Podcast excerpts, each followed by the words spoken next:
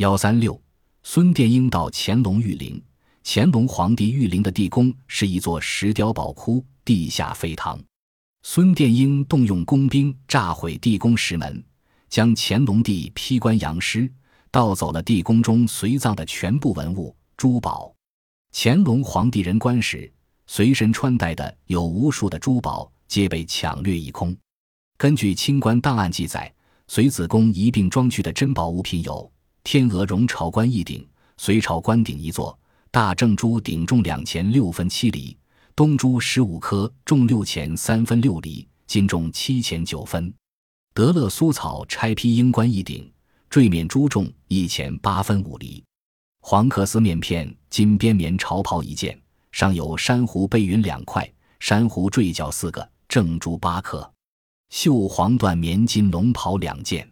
扁核桃朝珠一盘，为珊瑚佛头松石塔。上有颗子背云，二等范块正珠大坠角，松石纪念红、黄、蓝宝石小坠角，加建四等范块正珠五颗，红宝石豆一个，青金珠一个，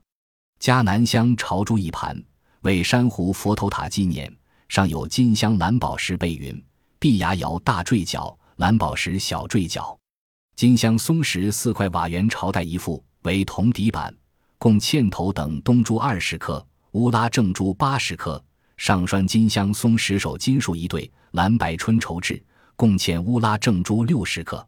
东陵盗案是孙殿英有计划、有组织的进行的。这一念头是在孙殿英作为国民革命军六军团十二军军长，带兵前往马兰峪围剿土匪时便产生了。马福田等人的叛乱，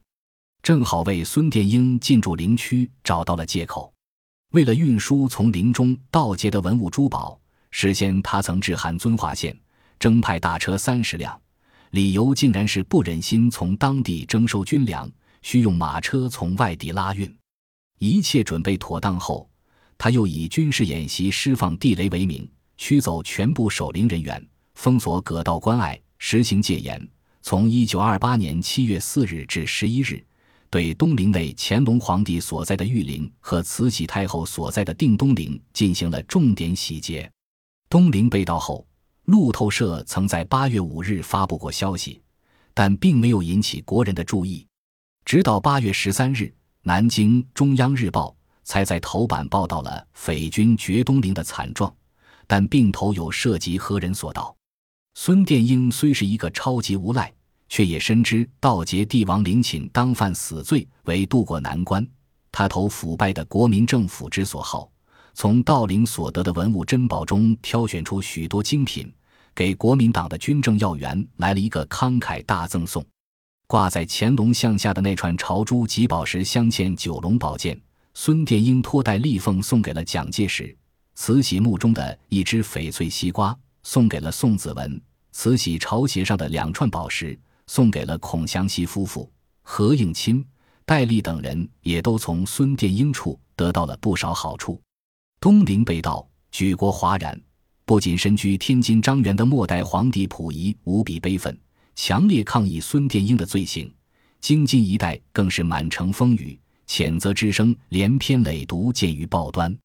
特别是在案发两个多月以后，从东陵中盗劫的宝物不断在北京、天津、青岛等地面试，社会各界不断呼吁严惩案犯，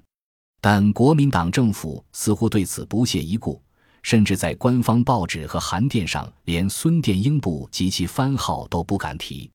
南京的国民党政府只是在社会压力越来越大的时候，才委派刘仁瑞等人前去接收了东陵，并拘押了执行孙殿英盗陵任务的首要分子第五师师长谭文江。本集播放完毕，感谢您的收听，喜欢请订阅加关注，主页有更多精彩内容。